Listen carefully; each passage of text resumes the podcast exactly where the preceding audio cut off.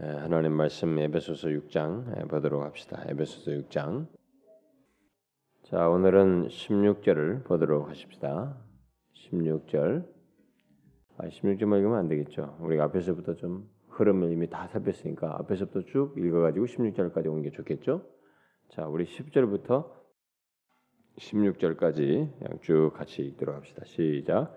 정말로 너희가 주 안에서 그 힘의 능력으로 강건하여지고 마귀의 괴계를 능히 대적하기 위하여 하나님의 전신갑주를 입으라. 우리의 씨름은 혈과 육에 대한 것이 아니요 정사와 권세와 이 어둠의 세상 주관자들과 하늘에 있는 악의 영들에게 대함이라. 그러므로 하나님의 전신갑주를 취하라.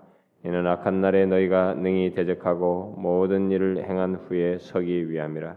그런즉 서서 진리로 너희 허리띠를 띠고 의의 흉배를 붙이고 평안의 복음에 예비한 것으로 신을 신고 모든 것 위에 믿음의 방패를 가지고 이로써 능히 악한 자의 모든 화전을 소멸하고 모든 것 위에 믿음의 방패를 가지고 이로써 능히 악한 자의 모든 화전을 소멸하라. 아, 이 앞서서 살폈던 내용의 구조를 잠깐만 점검하고 연결해서 보도록 하십시다. 에베소 6장 10절 이하를 이렇게 바울이 덧붙인 것은 앞서서 말한 두 가지 큰 구조가 있었는데 우리는 하나님과 우리 사이에 하나님께서 우리에게 엄청난 은혜로 구원하셨다는 사실을 3장까지 얘기했습니다. 그 하나님의 엄청난 은혜를 은혜를 입은 우리들이 이제 그 은혜를 입음으로 말미암아 이게 어떤 실천적인 삶이 있게 되는데 그것이 바로 그러므로라고 하면서 이제 성령이 하나 되게 하신 것을 힘써 지키는 것에서부터 교회 안에서의 공동체적인 관계, 그다음에 도덕적인 삶, 어, 가정에서의 삶, 부부 관계, 자녀, 부모, 어, 직장에서의 삶 이런 모든 삶으로 연결돼서 우리가 그 은혜를 소유한 그리스도인으로서 사는 문제가 쭉 연결됐습니다. 그래서 하나님과 우리 사이에 참 아름다운 복된 이 관계 속에서의 열매들이 쭉 열거됐습니다. 자, 그러면 하나님과 우리 사이만 좋으면 되는가? 그렇지 않다는 것입니다. 우리는 그러고 싶지만은 우리를 회방하는 자가 있다는 것이 이 바울이 여기서 덧붙이는 10절 이하의 내용입니다. 하나님과 우리 사이에 깊은 관계를 추구하고 계속 거룩을 추구하지만 이것을 회방하는 회방꾼이 있다. 바로 그것이 사단이다라고 하는 것입니다. 그래서 우리는 부득불하게 모든 그리스도인은 예외 없이 그가 그리스도인이 된 이후로 영적인 싸움의 현장에 있게. 그래서 우리의 씨름은 이렇게 말한 거죠. 누구든지 이 영적인 싸움을 하는 싸움의 현장, 마치 씨름으로 말하면 씨름의 삿발을 서로 잡고 있는 상대가 있어. 나는 안 잡고 너만 잡으라 하면 그냥 넘어지게 되는. 그래서 그 씨름의 현장에 놓여 있는 우리들이다. 그 영적인 전쟁, 영적인 싸움터에 우리가 모두 있다. 그래서 이게 전신갑주가 나오는 걸 볼 때 이 씨름은 우리의 전쟁으로 흔히 묘사되고 영적인 전쟁터에 우리가 모두 있게 된다. 그런데 이런 싸움의 에, 싸움의 성격은 우리가 이제 알 때 눈에 보이는 싸움이 아니라는 거죠. 혈과 육이 아니라는 것입니다. 그래서 뭐 이 사람이 나한테 뭐 왜 짜증내고 왜 신경질 내느냐, 왜 저 사람이 나한테 막 해코지라고 난죄 없는데 왜 그러냐 이런 문제가 사람이 아니라는 것이죠. 혈과 육이 아니라 이런 혈과 육 배후에서 역사는 사단이다.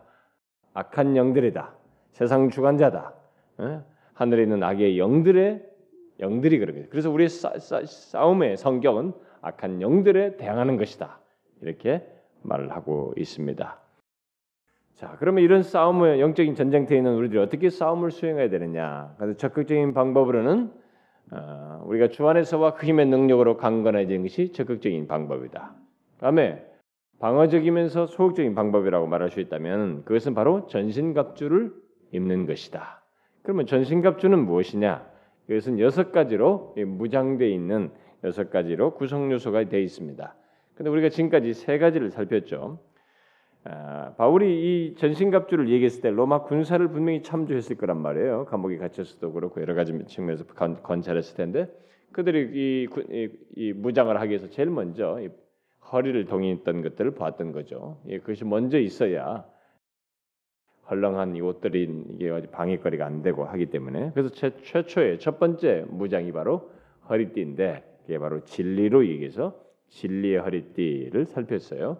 그 다음에는 방어를 하려면은 이 목부에서부터 여기 배, 중요한 것들이 다 있죠. 우리 생명이 지장 주는 이것들이 다 있습니다. 이것을 보호하기 위해서 뭐가 있어야 되냐?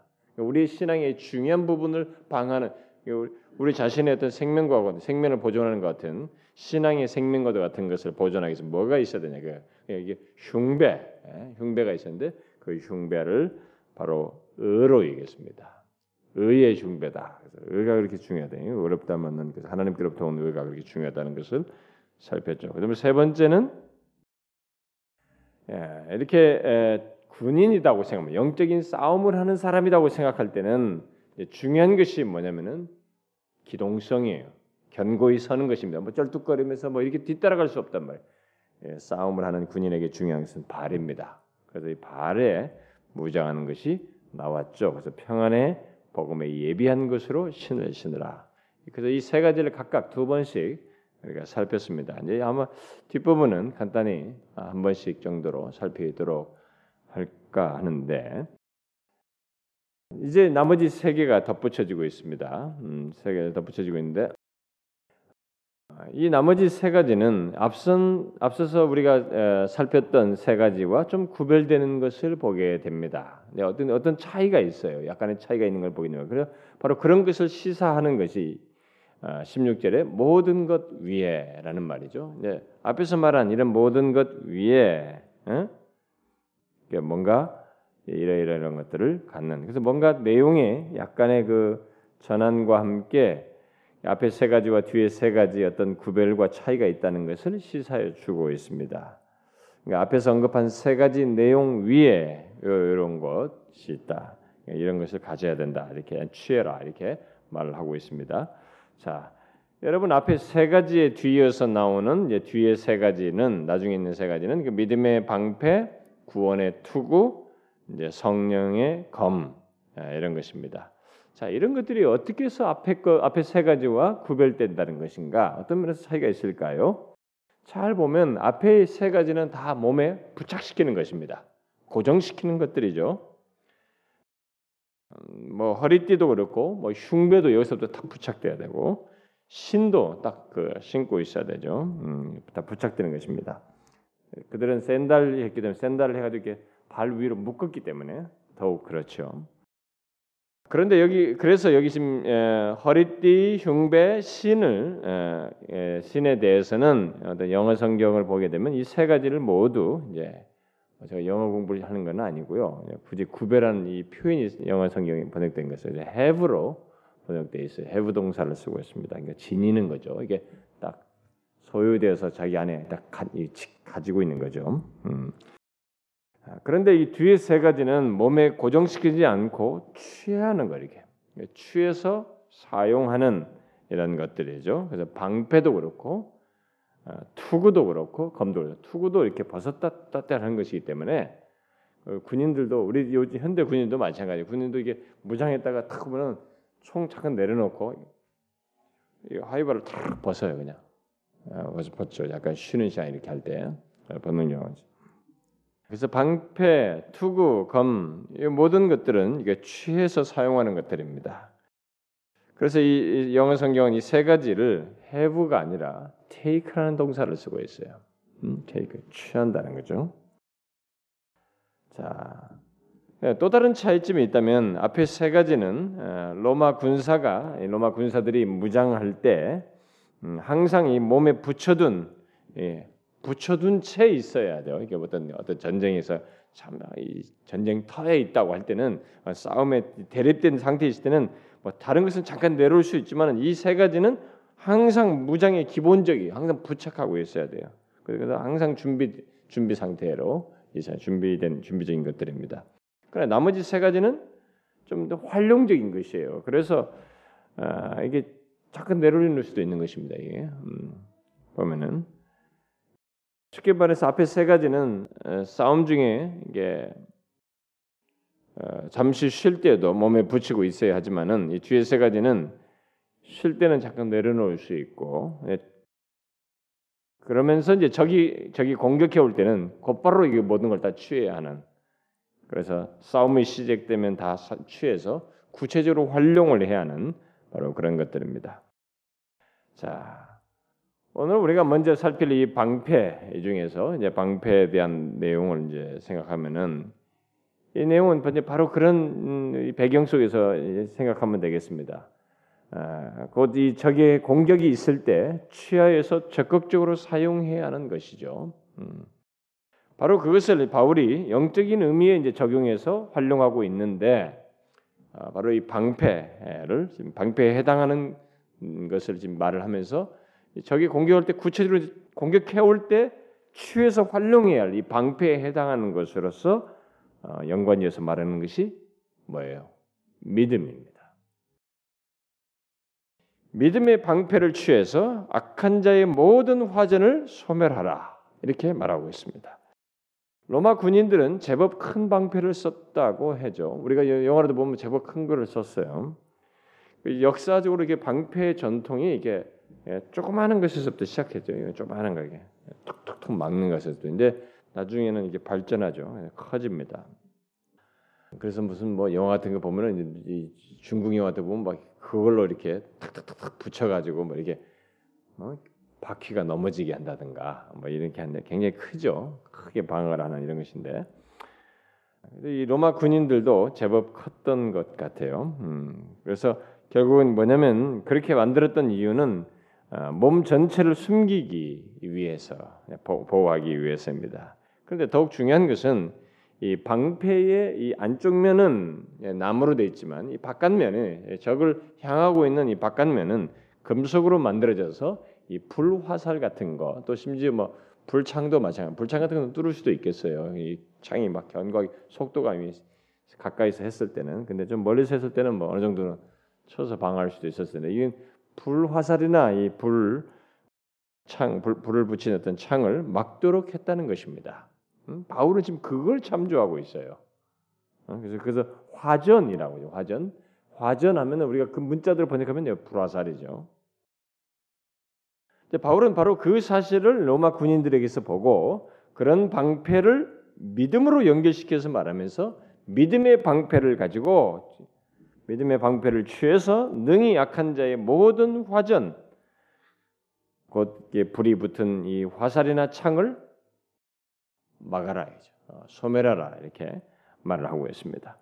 바울은 로마 군인들이 적과 싸울 때 허리띠를 띠고 흉배를 붙이고 신발을 신은 것 외에 적이 멀리서 던지는 이게 멀리서 쏘는 화살이나 일단 멀리서 던지는 창 이런 것을 화살을 대비해서도 방패가 필요하다라는 것을 그런 공격에 대해서 대항하기 위해서 방패가 필요하다고 말을 하지만은 또 그러다가 적이 가까이 왔을 때는 가까이서 싸우는 이 대적하기 위해서는 손에 칼이 필요하다는 것을 보고 다 지금 적절하게 그 도구들을 여기서 예, 전신갑주 무장 도구들을 다 말해주고 있습니다. 특히 오늘 본문에서 이 바울은 약한 자의 모든 화전을 소멸하기 위해서 방패로 무장해야 한다고 지금 말을 하고 있습니다. 자, 그런데 여기서 이제 화전이라고 하는 것은 뭐 앞에도 말했 뭐 화살 우리가 원역상으로는 화살인데 그들은 이렇게 누군가를 공격하기 위해서 멀리서 쏘는 그런 것들을 다 망라하기 때문에 어떤 창 이런 것도 음, 해당한다고 볼 수 있겠어요. 근데 여기서 화전이다 그랬단 말이에요. 화자가 붙었어요 이게.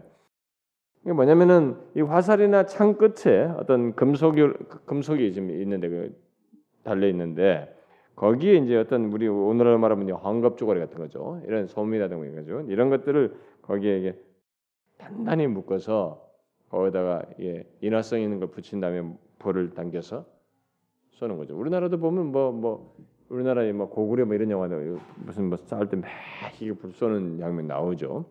근데 이런 것들은 이미 1세기 당시에 그 이전에도 이들이 있었던 것이에요. 음? 그래서 적을 향해 불, 불을 붙여서 그것을 쏘고 어, 그로 인해서 사람들에게 치명타를 주고 또 하는 불로 인해서 이 전열을 이렇게 손상시키는 거죠. 이게 전열을 흐트러 버리는 거죠. 불이 나게 한다든가 뭐 이런 것을 위해서도. 근데 어쨌든 화살이 주로 이제 많이 사용됐을 것인데, 근데 이 화살이 화전을 이게 불 붙이는 화살을 많이 쏠 때 주로 이런 것들을 예비적으로 팍 쏘아대서 그 중에서 이미 걸러내는 거죠. 막 너무 많은 전열이 있으니까 그러니까 그걸 맞으면 안 되는 거예요. 그러니까 일종의 예비 사격이고 어떤 지원 사격인 것입니다. 우리도 예비 폭격이라는 것이 있죠. 우리가 먼저 툭 때리고 난 다음에 그 다음에 이제 더 구체적으로 진군에 들어가죠. 네, 바로 그런 공격이라고 볼 수 있습니다.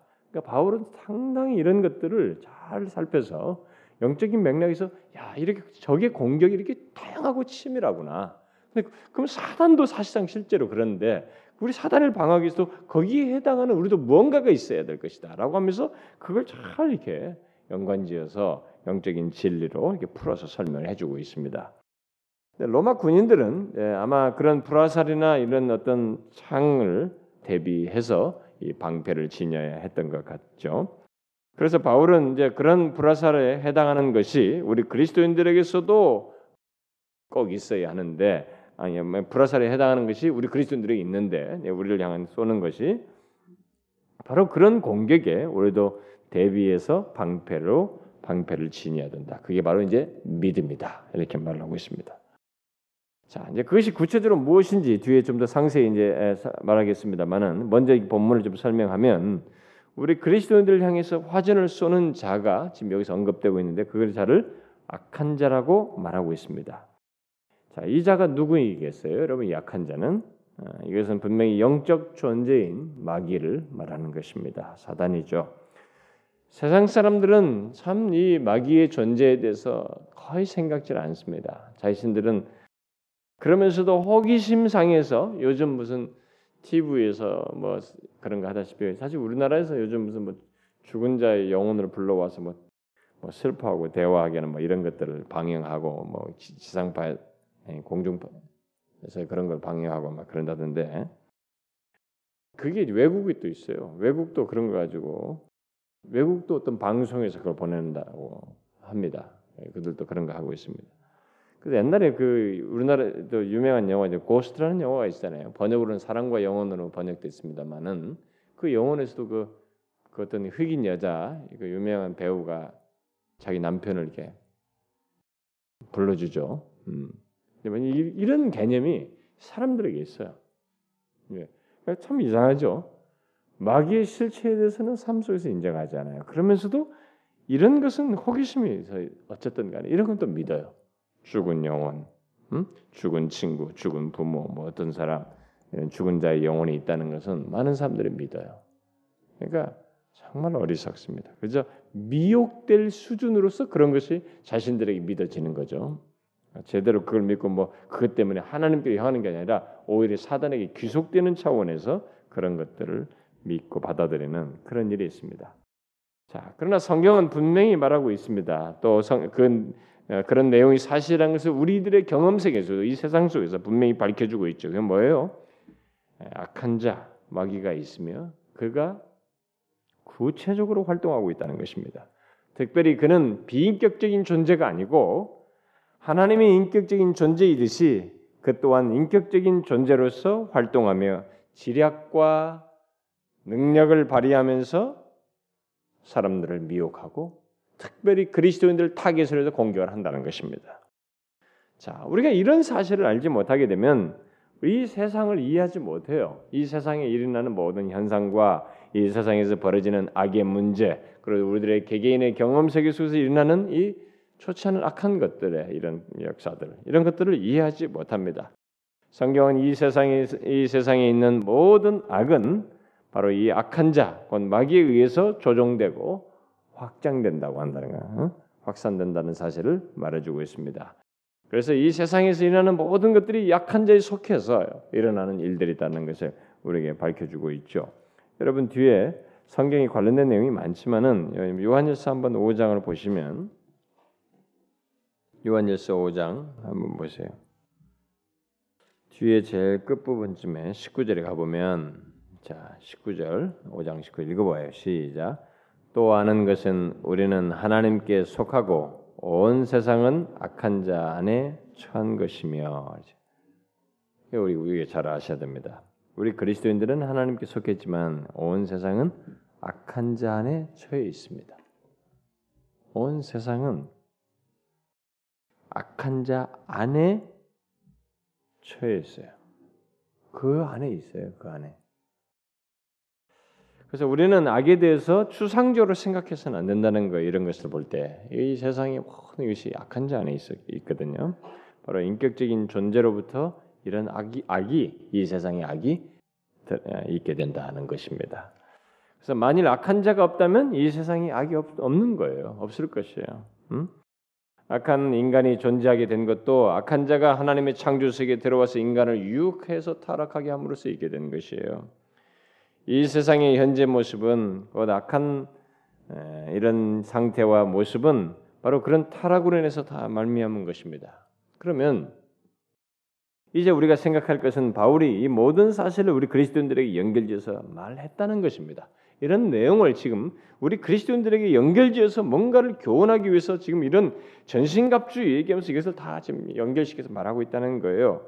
우리 그리스도는 지금 사단의 공격, 그야말로 불화살을 받는 불화살이 수시로 쏘아지는 그 공격의 대상으로서 존재하고 언제든지 그 공격을 받을 수 있는 자리에 위치에 우리가 있으며 그렇기 때문에 우리는 그 공격을 대비하고 방어해야 한다는 것입니다.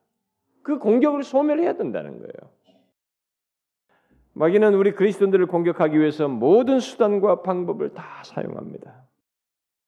바로 화전과 같은 아주 파괴적인 방법과 수단을 사용합니다. 이 화전이라는 것은 굉장히 파괴적인 공격 아니겠어요? 이런 공격을 한다는 것이죠. 그것도 수시로 그 화전을 쏘아댑니다. 여러분 이것을 수시로 경험하고 있을 거예요. 여러분 어떤 사람들은 자신이 이렇게 사단이 수시로 쏘아대는 우리 향해서 공격하는 이런 파괴적인 음, 시도들, 불화살 아, 이런 것들을 자신이 삶 속에서 경험하고 있으면서도 불구하고 그것이 사단의 공격인지 사단의 불화살인지를 모르고 그냥 지나가면서 당하고 넘어지는 그런 사람들이 아마 제법 있을지 모르겠어요. 여러분들의 경험 속에 속에 있는 그런 마귀가 쏘는 화전에 대해서 한번 여러분들이 그게 뭔지 한번 생각해 보세요. 뭐 유혹 뭐 이런 것들 다 해당되겠습니다만은 더, 더 정밀하게 이 얘기하자면은 그런 유혹이 아주 출발점이 되는 아주 미미한 것에서부터 사단은 일종의 화전을 쏘아댑니다. 여러분 우리들이 음,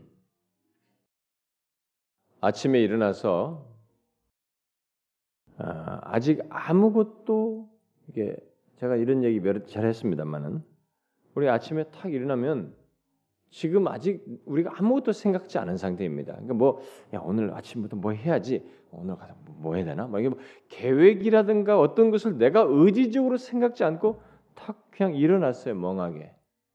일어나는, 일어났는데 우리에게 악한 생각이 풀쑥 떠올라요. 여러분 그런 경험 없습니까?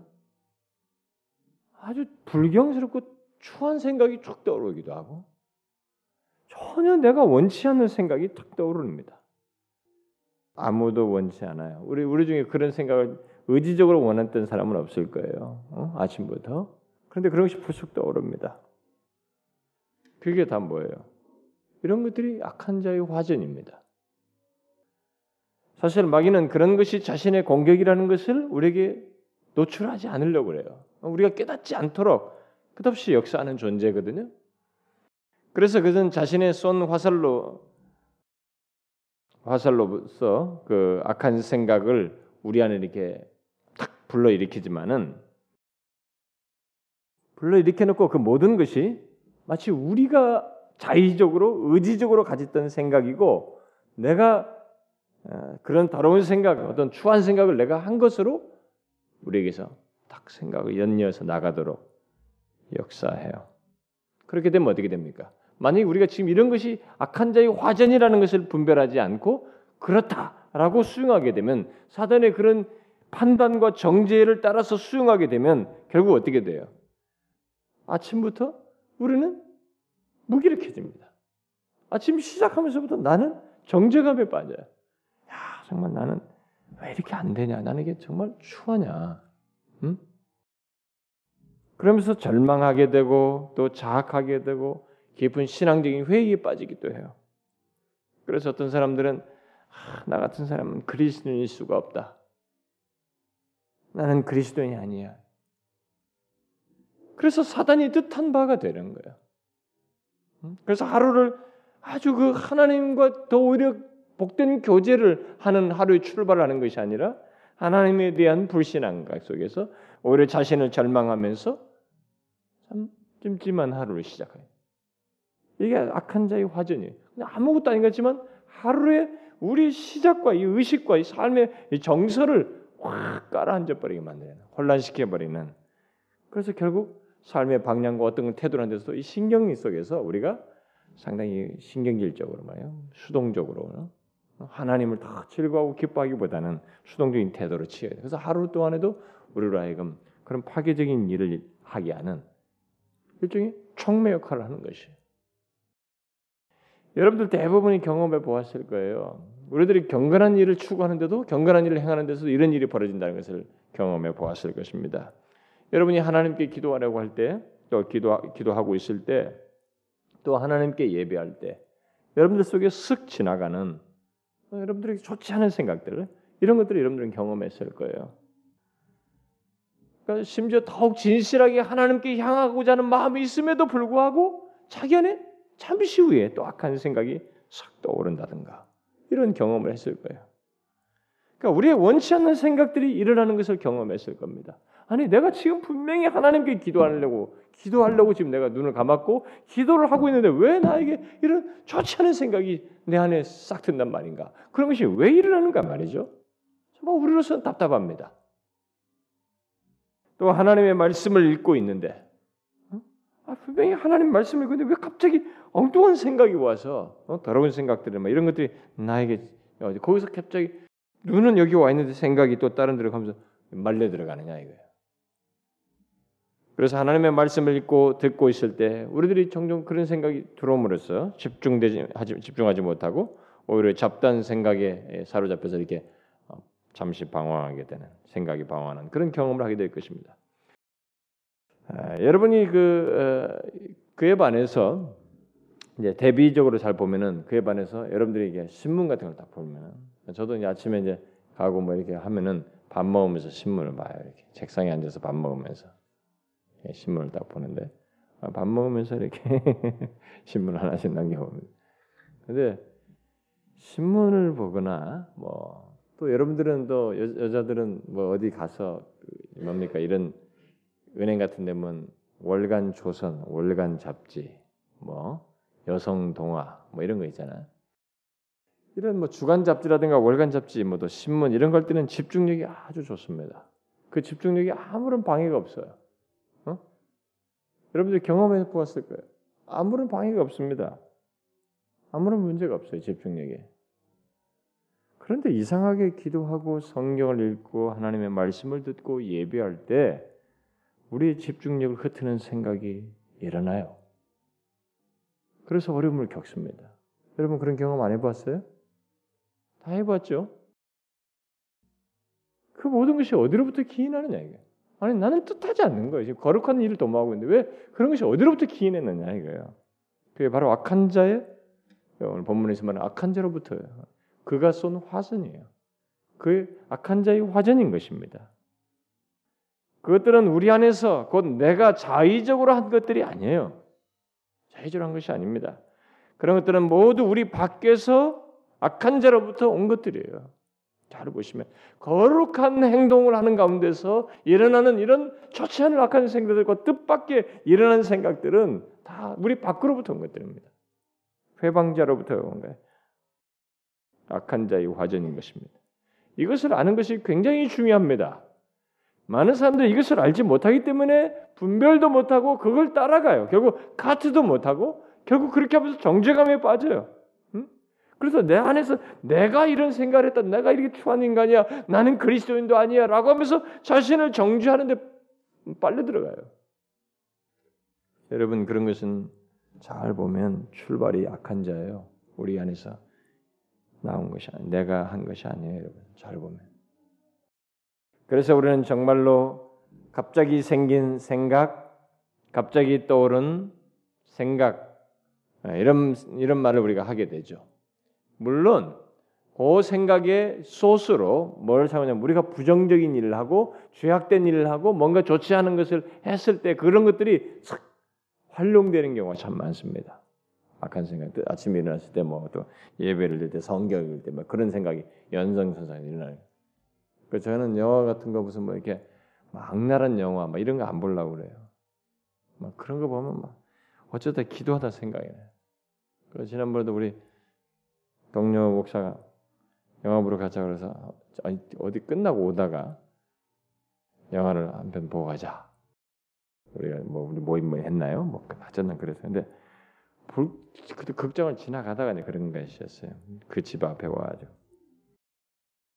별로 뭐가 근데 나 보니까 뭐 다 아주 혼란스러운 아이 저나 안 봐야 되겠다고 저거 보면은 내 기도할 때난 너무 힘들다. 그게 활용돼요. 내 뜻하지 않게 그런 게 활용되는 것이죠.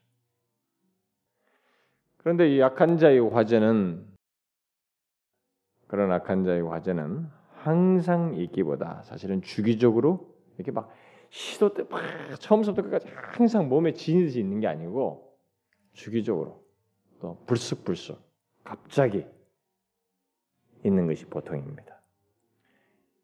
그래서 지금 활용의 도구로 이 방패라는 것을 전쟁이 싸울 때 공격이 있을 때 집어드는 방패로 얘기하는 거예요.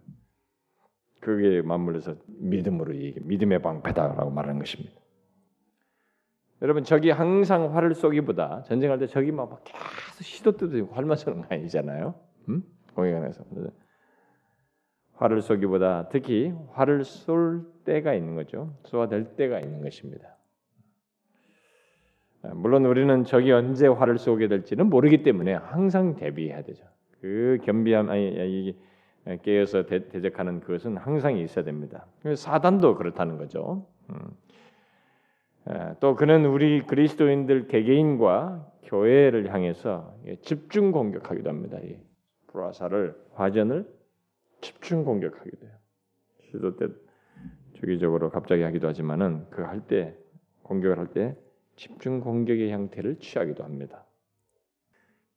그래서 사단은 우리에게 의심의 화살을 쏘아대고 막 그렇게 됐어요. 의심하는데 막 거기서 갑자기 또 낙심으로 하게 되고 또 하나님과 우리 주 예수 그리스도에 대한 막 회의도 생기고 막, 막 예. 그래서 어떤 사람이 신앙적으로 막 빠져들할 때막 빠져들어요. 부정적인 대로 막 연이어 연이어 연이어서 낮아빠져요.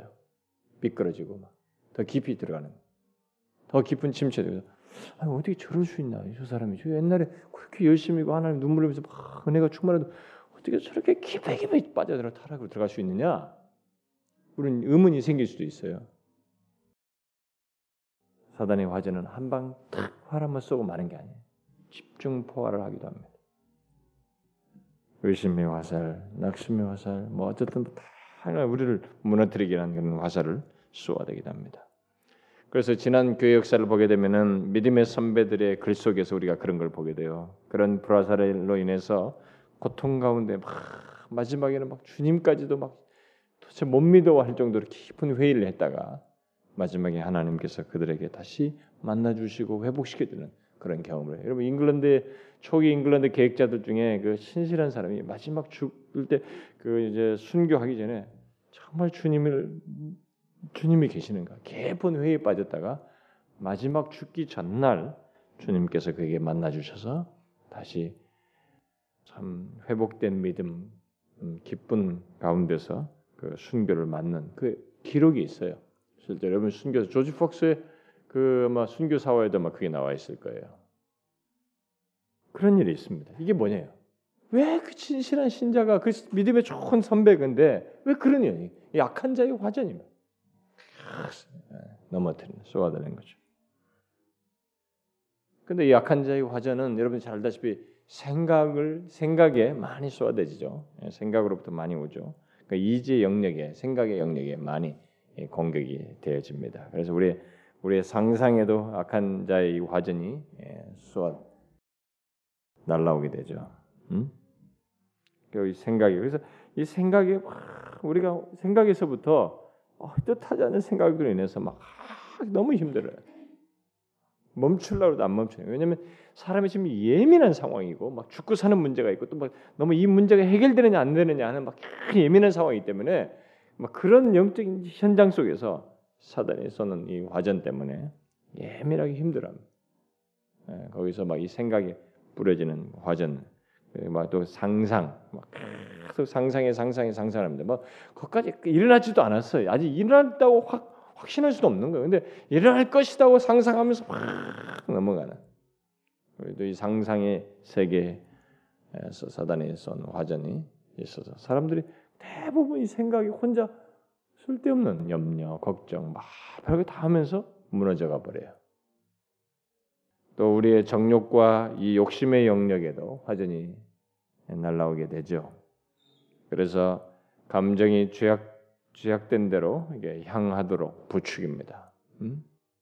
예, 젊었을 때 물론 뭐 나이 먹어도 다 똑같습니다만은 특별히 이 젊은 시절에 호기심 많고 예, 영상이든 뭐든 간에 누가 뭐 옆에서 뭐라든 무슨 뭐 그런 거에 그런 것에 자극을 받고 어, 아직까지 이제 자신들은 그런 경험의 세계를 아직 안 했으니까 네, 경험을 아직 앞에 두고 있기 때문에 막 그런 것들이 다 자극이 되어서 막 사단의 화전을 쏘아대는 이기지 못해서 넘어지도록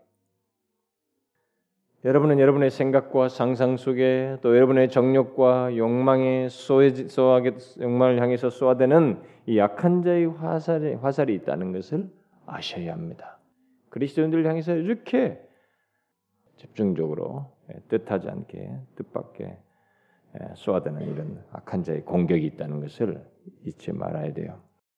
이것이 우리의 경험 속에 실제로 일어나고 있는 일이에요. 여러분들이 그런 것들을 뭐 그냥 어, 누구 만났어, 어떤 일을 했어 이렇게 자꾸 현상으로 얘기해서 그렇지 여러분이 잘 보시면 악한 일로 내몰리고 있다는 것을 아셔야 됩니다. 하나님이 그토록 그렇게 원치 않는 쪽으로 여러분이 내몰리고 있다는 것을 알아요. 그런 것들이 여러분 안에서 그렇게 계속 불러일으켜지는 사단의 화전으로서 있는 일이라는 것을 아셔야 합니다. 만일 이것을 깨닫게 된다면 굉장히 우리는 화전을 정말 소멸할 수 있습니다. 그러나 그것을 깨닫지 못하게 되면 그 사람은 마귀의 괴계에 넘어가게 되고 아니 어쩌면은 이미 넘어간 사람이 되는 것이 넘어간 사람이라고 할 수 있어요. 로존스 목사가 이런 얘기를 했죠. 우리 경험 속에 이런 악한 자의 화선이 계속 있다는 것을 이런 것이 있다는 것을 깨닫지 못하는 그런 사람은 너무 깊이 마귀의 손아귀에 빠져 있는 사람이다. 그것도 모르고 있는 사람은 이미 마귀 손아귀에 빠져 들어간 사람이라는 거예요. 우리는 마귀가 쏘아, 쏘아대는 이 화전이 예상치 못할 때 또 다양하게 날아올 수 있으므로 우리가 그것을 알고 항상 대비해야 된다. 바로 그 차원에서 바울이 오늘 방패의 믿음을 영위해요. 방패 문제. 그들이 방패로 이것을 얘기하면서 믿음으로 연관짓고 있습니다. 그래서 우리 그리스도인들 향한 이 마귀의 불화살이 있으니 이것을 우리가 항상 염두에 두고 대비해야 된다. 바로 이 사실을 베드로 사도도 어, 연관지어서 얘기를 하죠. 사단의 공격과 함께 무엇으로 대항 하는지를 얘기죠. 베드로서를 보시면 여러분들이 아까 요한일서 앞부분 조금만 보면 바로 베드로서가 있죠. 베드로 전서를 보게 되면 베드로는 4장 4장 자 보십시다. 12절 봅시다. 4장 12절 시작 사랑하는 자들아 너희를 실현하려고 하는 불시험을 이상한 일을 당하는 것 같이 이상히 여기지 말고 자, 이것은 지금 이, 이, 이 사람이 지금 얘기하는 것처럼 여기 본문에서 이 4장 12절 말한 것처럼 너희를 실현하려고는 불시험을 이상한 일 당하는 것 같이 이상히 여기지 말라. 이게 당연히 있다는 거예요. 우리 그리스도인들이. 그리스도인은 이게 피할 수 없는 것이. 뭐 어떤 다른 말로 우리가 흔히 하는 말로 하면 운명이라고 할 수 있어요. 그리스도인 된 이후로부터 우리는 이런 사단의 공격 아래 있다. 불화살에 불화살의 타겟이 된다. 여기서는 불시험이라고 그러죠. 음, 불시험이라. 이것은 언제든지 있을 수 있고 또 있을 것입니다. 그래서 마귀는 때때로 어, 아까도 말했다시피 집중 포화를 하기도 해요. 많은 음, 화살을 쏘아대기도 합니다. 여러분 그 그것이 한 개인에게도 그렇지만은 어떤 시대와 이, 이 환경, 이 그룹들과 나라와 이 어떤 이런 음, 차원에서 집중적으로 이 불화살을 쏘아대기도 했습니다. 여러분 역사를 보게 되면 여러분 잘 보시면 우리나라 일제 시대에 얼마나 많은 사람들의 신자들이 사단이 쏘아대는 이 정말 이 불화살, 어? 이 불화살에 상처를 입고 고통을 당했는지 몰라요. 어떻게 했어요? 신사참배 같은 문제로 사람들이 많은 성도들의 마음을 휘저어버렸어. 그리고 그래서 교회가 목사들이 공식적으로 신사참배 하기로 결정을 다 했어요. 뭐 이제 뭐 70주년 뭐 해가지고 참여한다는 말을 얼마 전에 한 것 같은데 그 유명한 우리 그 우리가 목사님들 중에 그 존경하는 사람으로 우리가 알려져 있는 그 한경직 목사님 같은 사람도 신사참배에 다 참여한 분으로 알려져 있죠. 다 참여했어요. 이 상처이 불화살이 다 넘어가던 것이. 그러니까 교회 교회 다니던 에,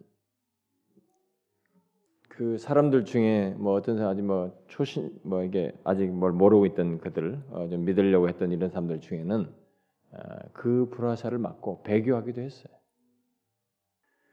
또 여러분이 그 독일 같은데 그 히틀러 당시에도 보면은 굉장히 많은 독일의 크리스천들이 혹독한 시련을 겪게 되죠. 정말 불시험, 불시험을 당하게 되고 그야말로 마귀가 쏘아대는 집중 포화와 같은 어떤 공격으로 인해서 수많은 사람들이 시련을 겪고 고통을 받고 심지어 죽임당했어요. 우리가 유명한 뭐, 뭐 보네포라든가 뭐 이런 이런 유명한 사람들이 있죠. 그런 책도 들어가 있습니다만은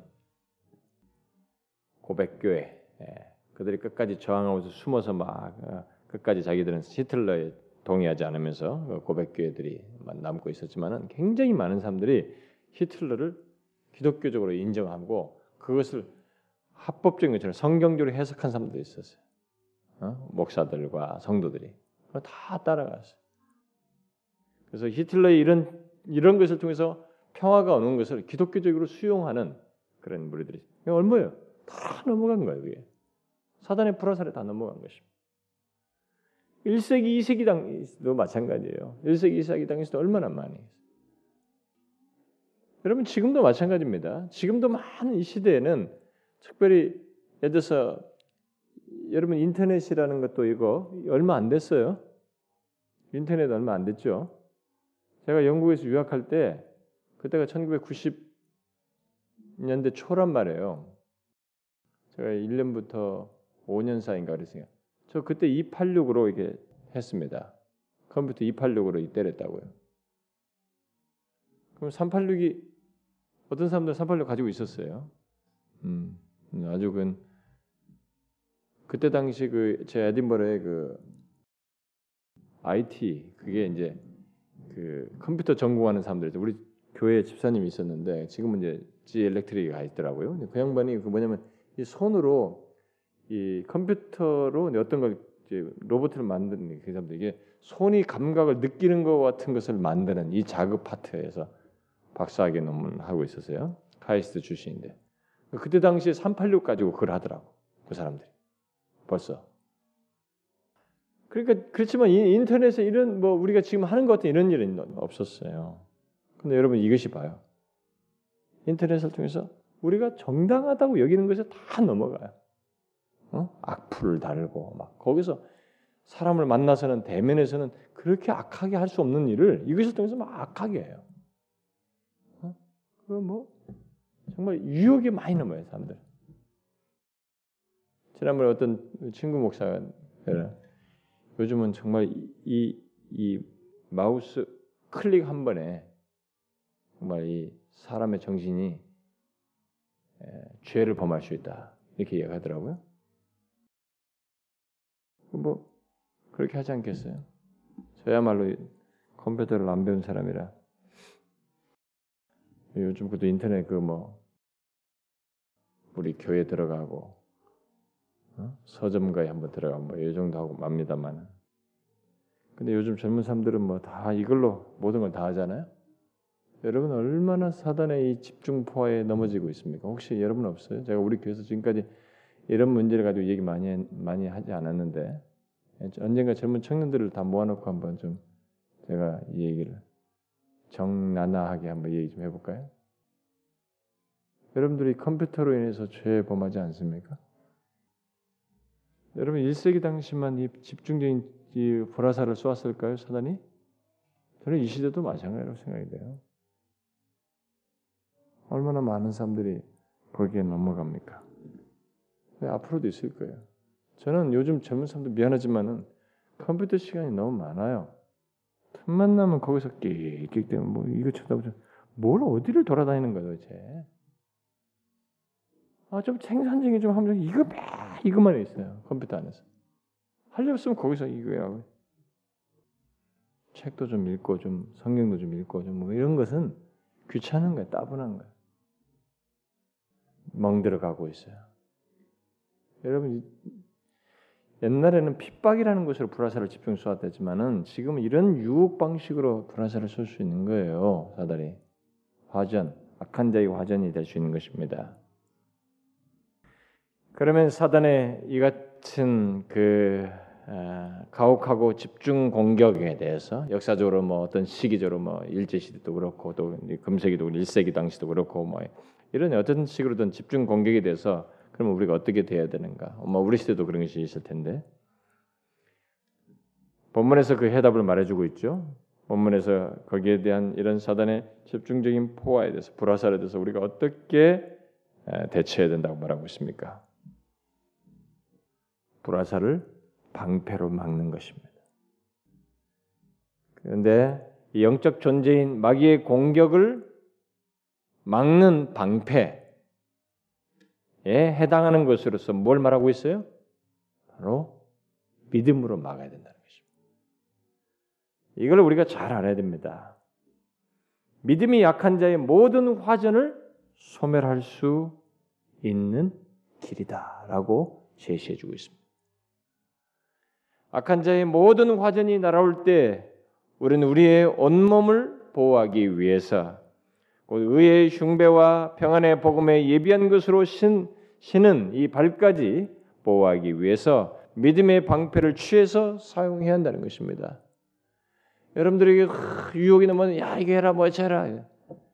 요즘은 이, 이 컴퓨터로 이 음란의 사이트에 들어간다든가 뭐 무슨 뭐 이상한 것들 하는 거 이런 것들이 너무 쉽잖아요. 예? 너무 쉽지 않아요? 저는 옛날에 저기 뭐야 우리 집에서 누구 보고 제가 어느 어느 성도 지방에 있는 어떤 성도 상담하다가 그 사람이 어디에 빠졌다고 그래가지고 예, 무슨 뭐 이단에 빠진 것 같더라고요. 그래서 내가 아니, 아니 처음에 무슨 단체라고 그래서 어떤 전도 단체 아주 그거 좋다고 목사님이 설교한 거 똑같습니다 막 그러면서 그러냐고 그래서 나도 그거 알고 싶어서 그 단체가 뭔 이름 뭐라 그 단체를 치니 그 단체 딱 첫, 치었을 때 나오는 화면이 음란한 사이트가 하나 탁 떴어요. 깜짝 놀랐어요. 그리고 뭘, 뭘 하나 우리가 했는데 막 이게 이 뭡니까 뭐 한 이게 계속 10개 막 나오는 막. 이거 야 이거 어떻게 되는 거냐 우리가. 여러분 이런 걸 이길 수 있는 게요 없어요. 방패를 막아야 됩니다. 이 방패 역할하는 것이 바로 화전이에요. 아니 아니, 아니 저, 저기 믿음이에요. 약한 자의 화전을 막을 수 있는 것이 믿음이에요. 믿음이 악한 자의 모든 화전을 소멸할 수 있는 길이라고 여기서 말하고 있습니다. 악한 자의 모든 화전이 날아올 때 우리는 우리의 온몸을 보호하기 위해서 우리 자신의 모든 이 그리스도인 된 것과 그리스도인으로서 소유한 의와 이 모든 것들이 우리 안에서 유지되고 계속 그 안에서 부유함을 누리기 위해서 믿음의 방패를 취해서 사용해야 한다는 것입니다. 화재는 모든 방향에서 날아오기 때문에 우리의 온몸을 그야말로 발까지 다 막아야 하고 보호해야 합니다. 이곳 저곳에서 날아오는 모든 화전 하나하나는 하나하나를 다 우리는 막음으로써 소멸함으로써 악한 자의 공격으로부터 우리 자신을 보호해야 됩니다. 바울은 바로 그렇게 막는 것을 믿음이다라고 말하고 있습니다. 바로 믿음이 이 마귀의 공격을 막는 방패와 같은 것이다라고 말하고 있어요. 아까 우리가 베드로전서 4장 읽었는데 여러분 뒤에 5장에 보면 그 관련돼서 어, 베드로도 얘기를 하죠. 음, 그 5장 음, 8절을 한번 보세요, 여러분. 베드로전서 5장 8절과 9절을 한번 읽어봅시다. 8절 9절 시작. 근신하라 깨어라 너희 대적 마귀가 우는 사자같이 두루 삼키며 삼, 삼킬 자를 찾나니 너희는 믿음을 굳게 하여 저를 대적하라. 이는 세상에 있는 너희 형제들도 동일한 고난을 당하는 줄을 알미니라. 자 여기 우는 사자와 같이 두루 삼킬 자를 찾는 마귀에 대적하기 위해서 근신하라 깨어라고 하면서 무엇을 강조하고 있어요? 믿음을 굳게 하라. 믿음을 굳게 해서 저희를 대적하라. 얼마 전에 우리 교회 성도와 제가 통화를 했습니다. 예, 그 굉장히 지금 영적인 침체에 들어가고 힘들어하는데 저한테 그래요. 이렇게 정말로 우는 사자와 같다는 것을 철저하게 느낀다는 거. 어떻게 이렇게 무너질 수 있냐는 거. 정말 삼킬 자를 찾아서 찾아서 이렇게 하는 것 같다는 거예요. 근데 좋아요. 거기까지 발견한 건 좋습니다. 근데 대적을 안 해요. 방패를 사용치 않아요. 바로 이 믿음의 방패를 사용치 않아요. 그러니까 해나가지를 못하는 거예요. 그 와전에서 그 상처와 이 모든 어? 고통을 받는 것이 믿음이 마귀의 특별한 공격, 집중적인 공격, 예기치 못한 공격에 대처할 수 있는 길이에요. 응? 사도 요한도 요한일서에서 세상을 이긴 이김은 이것이니 우리의 믿음이다라고 했어요. 세상을 이기는 거예요. 믿음이라는 거죠. 그러므로 믿음은 악한 자의 모든 화전을 소멸하게 하는 방패. 이 화전에 대한 방패와 같은 것이어서 꼭 믿음을 활용해야 돼요. 그러면 이 믿음은 구체적으로 뭐냐? 이걸 질문할 수 있겠죠. 그것은 우리가 믿는 것, 우리들이 믿는 것을 사용하는 능력이라고 할 수 있어요. 믿음이라는 것이 악한 자의 화전에 대항하는 이 방패와 같은 믿음은 우리들이 믿는 것을 사용하는 능력이에요. 그러므로 단순히 지적인 것을 말하지 않고 믿는 진리를 사용하는 것이에요. 우리는 바울이 여기서 믿음을 방패와 연관시켰다는 것을 유념해야 됩니다.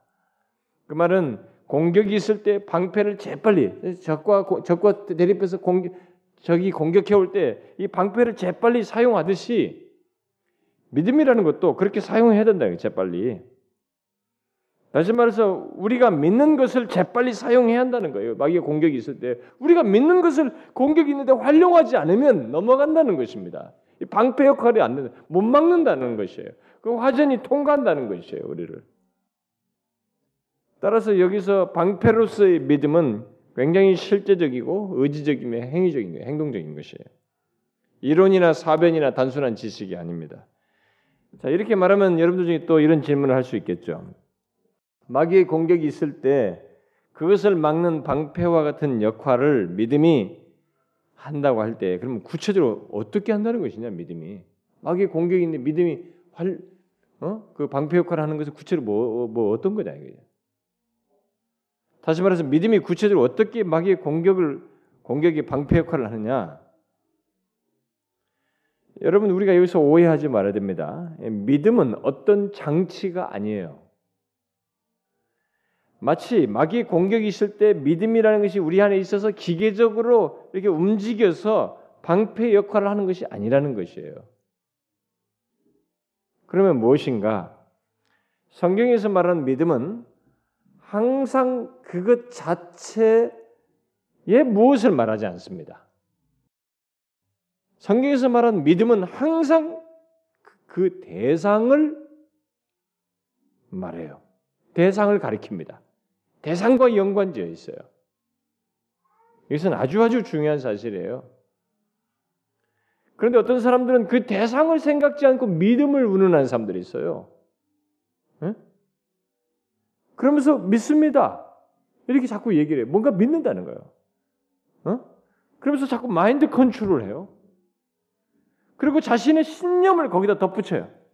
그러면서 이게 믿음이 커졌다. 믿음이 증진했다. 신념을 자꾸 자기 신념을 더한 것을 가지고 믿음이 커지고 확, 어? 더 나아졌다고 생각하는 사람들이 있어요. 이건 아닙니다. 그건 믿음이 아니에요. 믿음은 그것 자체에 무엇을 말하지 않습니다. 또 믿음 그 자체가 사람을 보호하지도 않아요. 아니에요. 믿음은 항상 그 대상을 가리킵니다. 그 대상과 연관되어 있어요.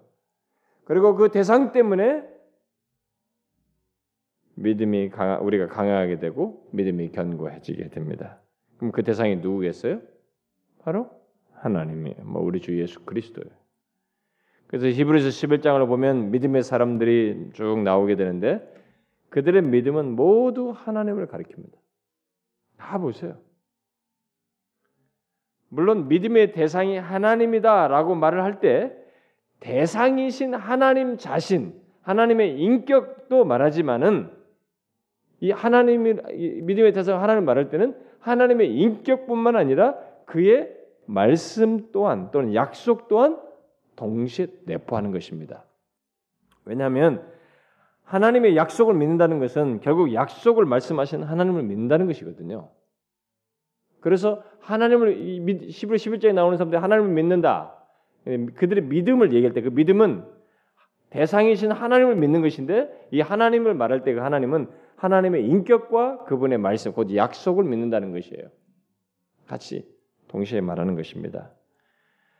성경의 모든 믿음의 사람들은 하나님을 믿었고 하나님께서 약속하신 것을 믿었습니다. 곧 하나님께서 자신이 약속하신 것을 반드시 지키실 분이라는 것을 그대로 믿었어요. 그들의 유혹과 시련이 있는 순간순간을 지났지만은 그걸 잘 지날 수 있었던 것은 바로 그런 믿음 때문에 그랬습니다.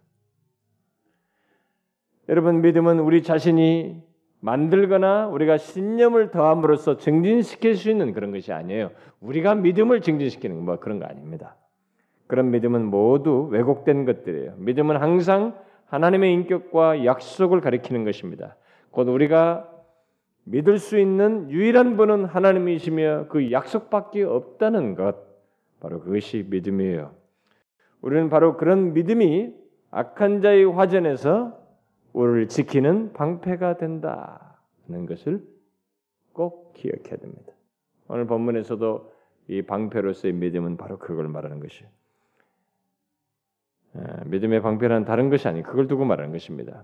그 어떤 마귀의 공격이 있어도 아무리 그가 많은 불 화살을 쏘아대어도 모두 의심을 불러일으키고 낙심을 불러일으키 낙심케 하고 죄악된 욕정을 품도록 하고 중동질하고 세상적인 욕심으로 유혹하고 온갖 핍박과 혼란과 고통을 야기시키는 음, 그런 것 속에서 다양한 공격을 해와도 우리는 그 공격 앞에서 하나님이 우리가 믿는 우리에게 있어서 하나님이 어떤 분이시며 그가 얼마나 신실하시고 자신이 약속하신 것을 반드시 지키시는 분이신지를 믿고 그 그가 말씀하신 약속을 붙들게 될 때 마귀의 공격은 불화살은 정말 소멸돼요.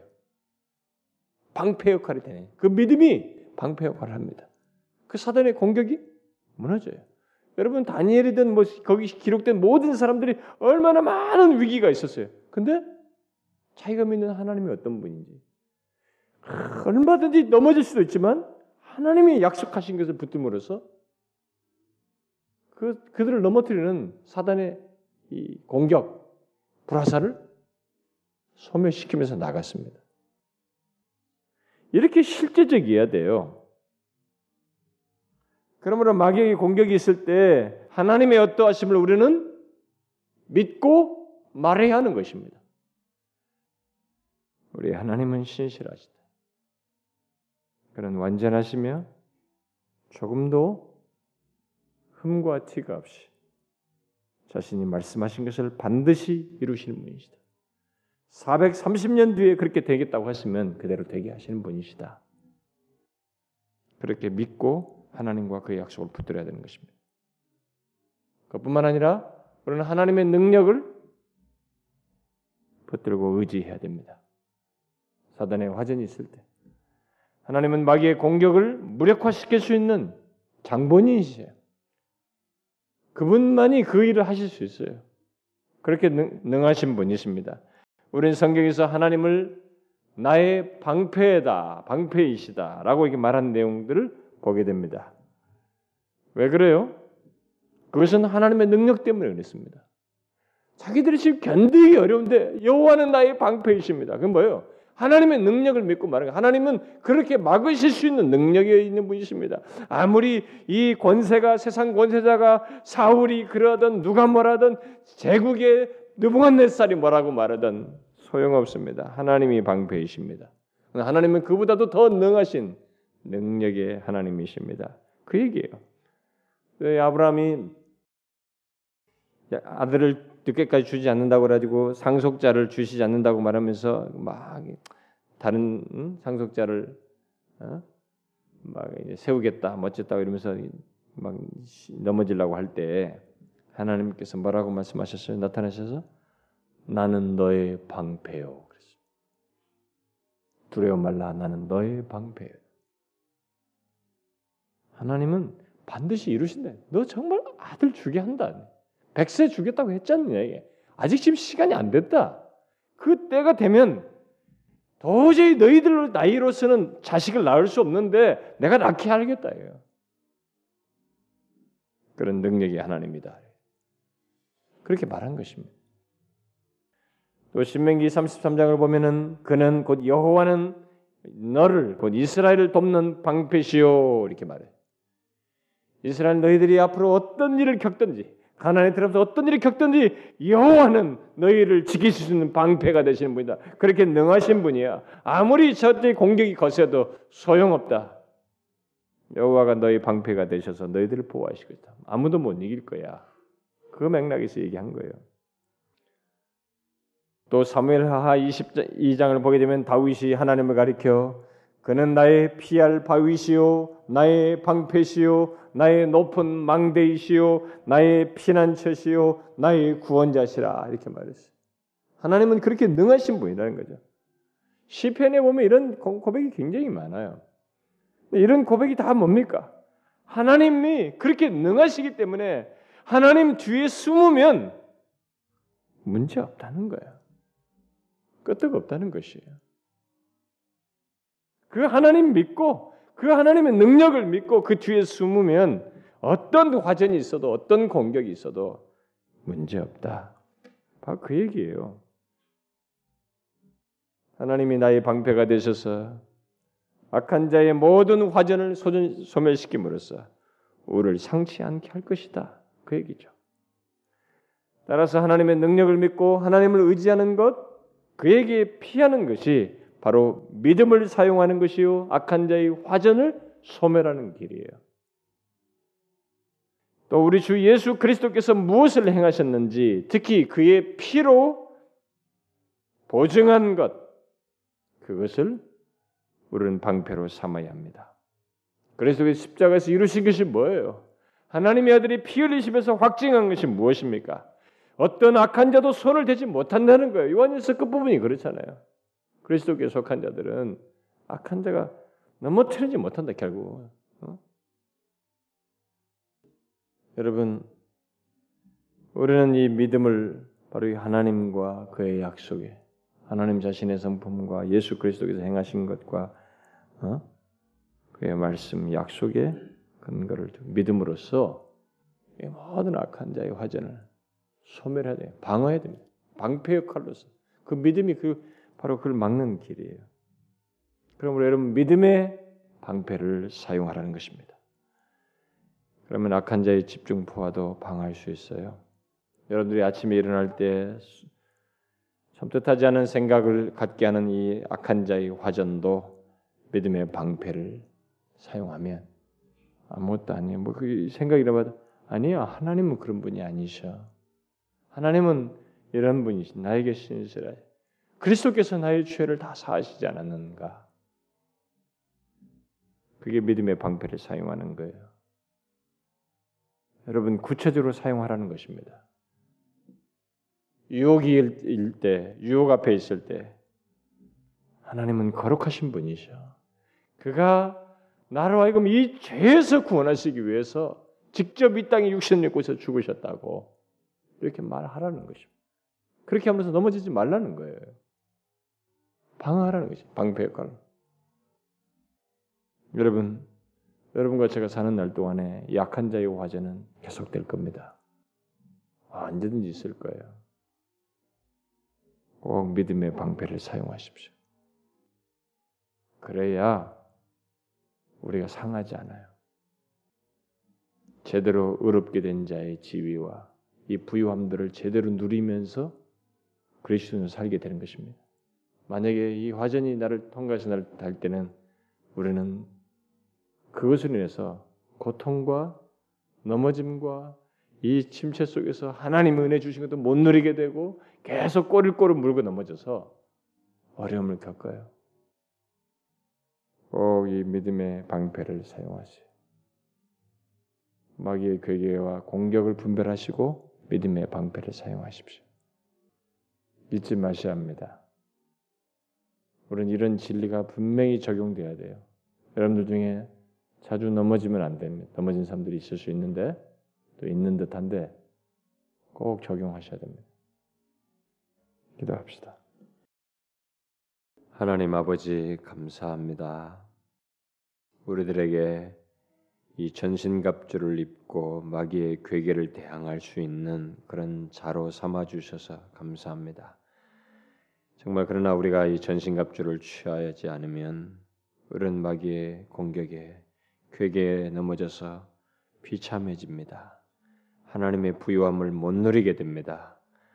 특별히 약한 자의 화전에 참 우리를 향해서 끝없이 소화되는 아, 그의 이 공격에 참 잘 방어함으로써 그리스도인으로서 위치에서 부유함을 누리며 아, 하나님과 복된 관계를 누리며 살기를 소원합니다. 그러기 위해서 이 믿음의 방패를 잘 활용하는 사용하는 저희들 되게 하여 주옵소서.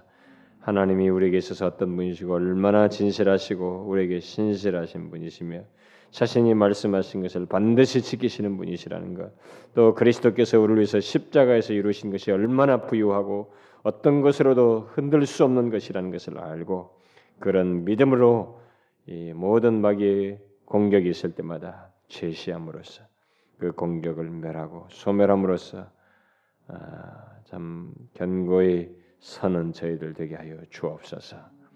여기 모인 사랑하는 주의 백성들이 하나님이여 이 마귀의 악한 자의 화전에 잘 능히 대적하여서 넘어짐 없이 오히려 좀 건강한 신자요, 참 부유한 신자로서 살 수 있도록 각 사람을 붙들어 주시고 인도해 주시기를 하나님께 구하나이다.